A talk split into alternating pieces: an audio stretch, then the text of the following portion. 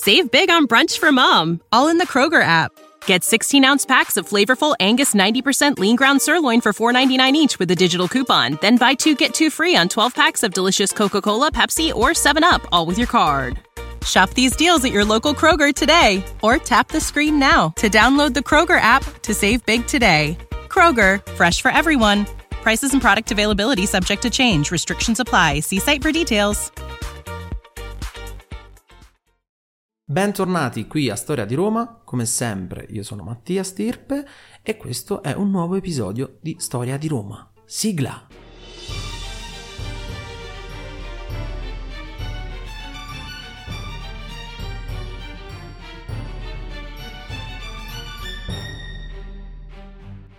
Prima di andare avanti, come sempre, vi invito a seguire la pagina ufficiale Instagram del podcast dal nome Podcast Storia di Roma.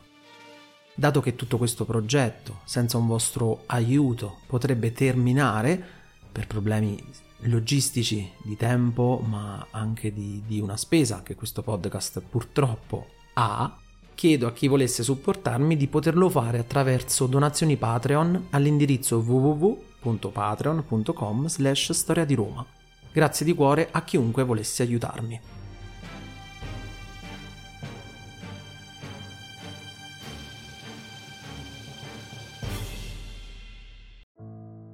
Nello scorso episodio abbiamo visto Roma entrare nel cuore del mondo ellenistico, ha battuto Filippo V e successivamente sconfitto il grande sovrano siriaco Antioco III nella guerra appunto romano-siriaca. Dopo aver discusso con Antioco i termini della resa, aver preso un ingente denaro che il sovrano siriaco dovette pagare a Roma come indennizzo per la guerra appena terminata, Roma aveva anche sequestrato tutte le flotte dei nemici e ora il Mediterraneo era completamente di loro dominio. La regina incontrastata del mare che i romani chiameranno infatti Mare Nostrum, ovvero Mare Nostro. Roma non aveva rivali, non aveva nemici e con possedimenti che andavano dalla Spagna alla parte settentrionale dell'Africa fino a terminare in territorio greco. Precisiamo, queste due guerre che danno uh, a Roma un piede nel mondo ellenistico eh, non erano state fatte per una sete di, di potere o comunque per dominare un territorio nemico, proprio per conquista militare ma più per paura abbiamo visto, una paura dettata dalla situazione che aveva vissuto nella seconda guerra punica. E infatti vedremo che eliminerà tutte le flotte nemiche presenti sul Mediterraneo, sequestrerà altre flotte. E questo però creerà comunque un problema, ovvero la nascita della pirateria, che adesso era un problema non invadente, ma che vedremo tra un secolo diverrà invece un grande problema per Roma che dovrà affrontare. Ma per questo racconto c'è ancora tempo. Dunque Roma non aveva più rivali. Nessuno poteva fermarla adesso che tutto il Mediterraneo era sistemato e che le due grandi minacce di Antioco III da una parte di Filippo erano stati sconfitti. Il problema però Roma non lo ebbe al di fuori, ma proprio al suo interno. Il problema infatti era intestino. Lo scontro a Roma fra due, due ideologie diverse, quelle di Catone da una parte e quelle di Scipione. Marco Porcio Catone, il conservatore, custode delle antiche tradizioni romane, difensori delle antiche usanze, vedeva nella società romana la rilassatezza dei costumi e di conseguenza odiava gli Scipioni, una gente invece dalle idee più aperte alle novità che riconosceva soprattutto, tra l'altro, la superiorità della civiltà greca, almeno sul piano di vista artistico e filosofico, cose che a Roma non erano invece apprezzate, mentre Scipione vestiva addirittura alla greca maniera. Catone non sopportava soprattutto Publio e il lusso ostentato da sua moglie Emilia, sorella di Paolo Emilio, che conosceva il greco e partecipava a riunioni riservate alle sole donne dell'alta società romana, una sorta di libertà che scandalizzava Catone e altri politici. Inoltre Emilia era bella, elegante e sfoggiava magnifici e costosissimi gioielli. Quando le ostentazioni della moglie vennero rimproverate a Scipione, egli rise e rispose che la sua moglie poteva permetterselo, perché lui era ricco e perché sua moglie gli piaceva così. Una risposta oggettivamente giusta, ma che fece ribollire di rabbia Catone e la sua fazione, che vedevano invece nella ellenizzazione della società romana un indebolimento delle antiche virtù e quindi contrario ad ogni idea di conquista della Grecia, conquista dal punto di vista eh, sociale, di costumi. Catone sa che eh, Lucio non ha la genialità tattica del fratello e quindi solo grazie ai consigli di Publio gli è stata permessa la vittoria a Magnesia, ad esempio nel 189. Antioco, lo ricordiamo, dovrà versare a Roma un tributo di 5.000 talenti d'oro più 500 talenti da consegnare a Lucio come anticipo e questi soldi però sparirono, scatenando le ire dei tribuni della plebe e di tutta la classe politica avversaria appunto di Scipione. Scipione, lo sappiamo, era diventato troppo potente e quindi un personaggio politico divenuto troppo ingombrante per gli altri. Attaccato sul fatto dell'anticipo del denaro sparito dato da Antioco, di cui sembra essersi appropriato il fratello, il generale romano risponde che quello era il bottino che spettava ai suoi soldati, come bottino di guerra appunto. D'altro canto però la fazione politica avversaria contrattaccò ribadendo che essendo un anticipo della rata dei tributi dovuti a Roma, erano dunque soldi che appartenevano al popolo romano e non agli scipioni. Publio non chiese conto al fratello della somma e offeso di dover dar conto al Senato di Roma, ingrato per quanto lui avesse fatto per la patria, eh, decise di allontanarsi da Roma, nella sua fattoria di campagna. Catone non desisté e nel 186 a.C. gli fece notificare una arrogazio, cioè un avviso di procedimento penale per rispondere davanti al Senato dei 500 talenti d'oro. Publio non ne sapeva nulla della destinazione di quella somma, o almeno così sembra, non lo sapremo mai. Ma il giorno della discussione in Senato fu tale il tripudio della folla da far passare in secondo piano sia le accuse contro di lui che quelle per il lusso e lo sperpero della sua famiglia. Il giorno dopo, sempre fra le ovazioni della folla che amava alla follia Scipione, il fratello Lucio mostrò i rotoli contenenti i conteggi, le ricevute, dichiarazioni, una sorta di registro della guerra, tutte prove testimonianti, almeno in parte, le spese fatte con i 500 talenti. Ma quando intervenì Publio nel suo discorso, non accettò di essere sospettato minimamente né di essere messo sotto accusa e non pronunciò una sola parola in sua difesa, perché era indegno che uno scipione venisse sottoposto a giudizio per un volgare conteggio di talenti. Di fronte a questi 500 talenti, che cosa valeva allora la sua vittoria a Zama su Annibale? Una vittoria che aveva salvato Roma da un pericolo gravissimo, anche perché c'è da dire che 500 talenti non erano una piccola somma, ma neanche una somma che Scipione eh, avrebbe dovuto in qualche modo appropriarsene, anche perché era già uno degli uomini più ricchi di Roma e penso personalmente che non aveva così tanto bisogno di denaro, ma anche se questo noi non lo sapremo mai, non sapremo mai se Scipione se ne appropriò o se se ne appropriò il fratello Lucio, ma l'obiettivo principale comunque al di là di questo discorso, l'obiettivo della fazione avversa agli Scipioni era quella di colpire Lucio, ma ovviamente per colpire Scipione, che era l'obiettivo primario.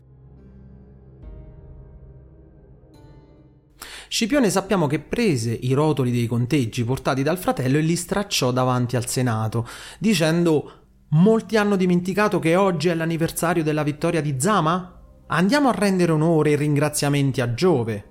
E uscì tra la folla esultante.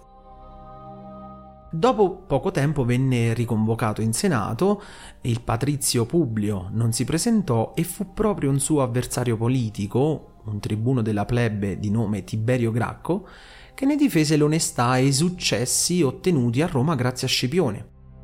I due tribuni così della plebe ritirarono la rogazio e solo Lucio venne condannato ad una pena pecuniaria per l'incompletezza delle prove. In realtà non sapremo mai se ci fu un vero e proprio processo per Scipione. Le fonti non ce lo raccontano, ma non sappiamo se effettivamente eh, venne giudicato o no. Questo non lo sapremo mai. Sappiamo però che Publio, amareggiato e sdegnato, si ritirò in campagna presso Liternium, in autoesilio, e non metterà più piede a Roma. Tiberio Gracco, nonostante ciò, lo venne spesso a trovare e la stima fra i due crebbe, a tal punto che Publio gli concesse in sposa la figlia Cornelia. You know how to book flights and hotels. All you're missing is a tool to plan the travel experiences you'll have once you arrive. That's why you need Viator. Book guided tours, activities, excursions, and more in one place to make your trip truly unforgettable. Viator has over 300,000 travel experiences to choose from. Everything from simple tours to extreme adventures and all the niche, interesting stuff in between. So you can plan something that everyone you're traveling with will enjoy. Real traveler reviews give the inside scoop from people who've already been on the experiences you're considering. So you can plan with confidence. Free cancellation helps you plan for the unexpected, and 24 7 customer support means you can travel worry free. Download the Viator app now and use code Viator10 for 10% off your first booking in the app. Find travel experiences for you. Do more with Viator. Scipione passò probabilmente un anno nella casa in campagna in esilio, passando il tempo dedicandosi all'agricoltura come un qualsiasi altro cittadino romano. Sappiamo che addirittura un gruppo di pirati sbarcò nelle vicinanze e che Scipione stesso si adoperò per poter contrattaccare e respingerli, ma non erano sbarcati per depredare qualche porto o villaggio nell'entroterra, ma solo per poter conoscere e vedere personalmente il grande generale romano che una volta sapute le buone intenzioni dei pirati li accolse e conobbe personalmente. Il dispiacere di essere stato inquisito però lo perseguitò e nel 183 a.C., colpito da forti febbri, forse dovute alla malaria, questo non lo sapremo mai, morì a soli 50 anni e venne sepolto all'Iternum e non nella tomba della famiglia sulla via Appia.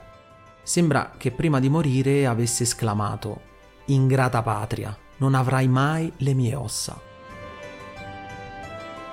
E guarda un po' le famose coincidenze che tornano ancora, le famose coincidenze di cui abbiamo spesso parlato negli scorsi episodi, quando incontravamo tra la figura di Annibale e quella di Scipione alcuni parallelismi o fatti che ancor di più rendevano legati, per così dire, questi due personaggi. Beh, perché l'anno della morte di Scipione coincide con quella di Annibale, pensate un po'. Scipione infatti muore nel 183, ovvero nello stesso anno nel quale Annibale muore suicida con del veleno. Il Barcide lo immagino amareggiato poco prima di ingoiare il veleno. Roma ormai era arrivata anche a trovarlo nel suo ultimo nascondiglio.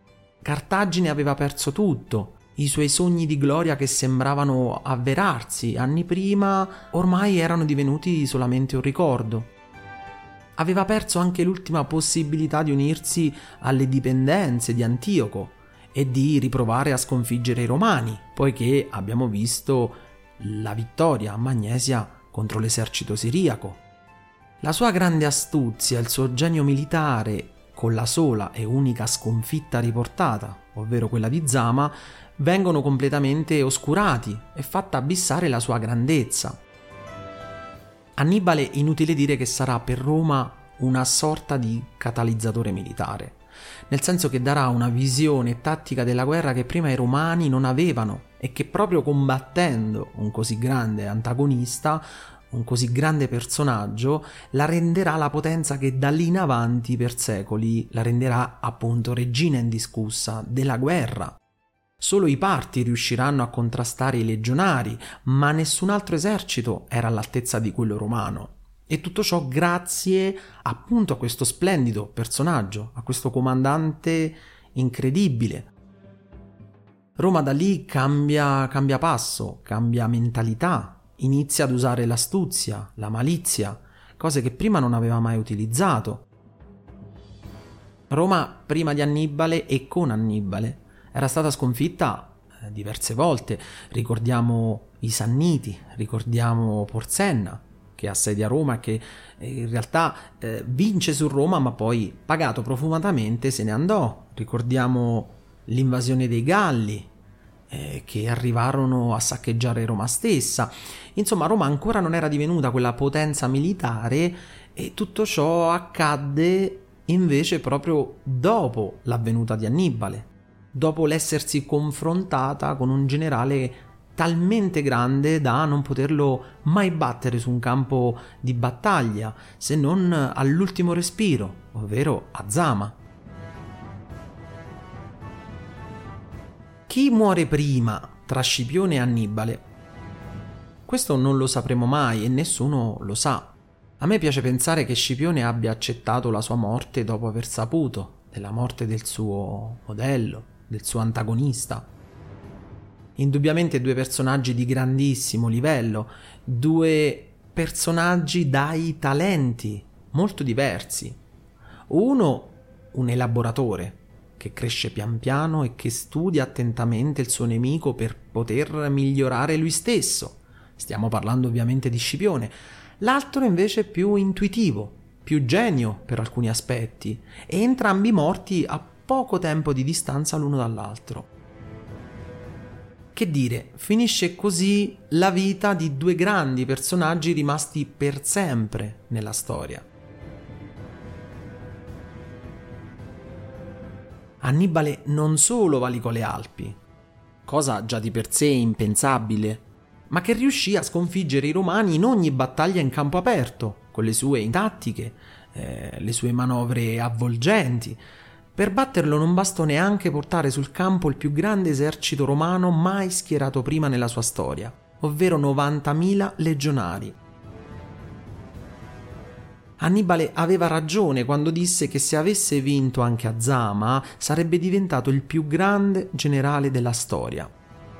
Qui certo potremmo aprire un dibattito che non avrebbe fine, ma nonostante la sconfitta di Zama sicuramente rimarrà un generale, un comandante che insieme ad Alessandro Magno, a Scipione, a Napoleone, Giulio Cesare, per citarne giusto qualcuno, rimarrà uno dei più grandi in assoluto. A Zama abbiamo visto, nonostante avesse perso, sotto il punto di vista esclusivamente tattico-militare, abbiamo visto Annibale comunque sovrastare un gigante come Scipione.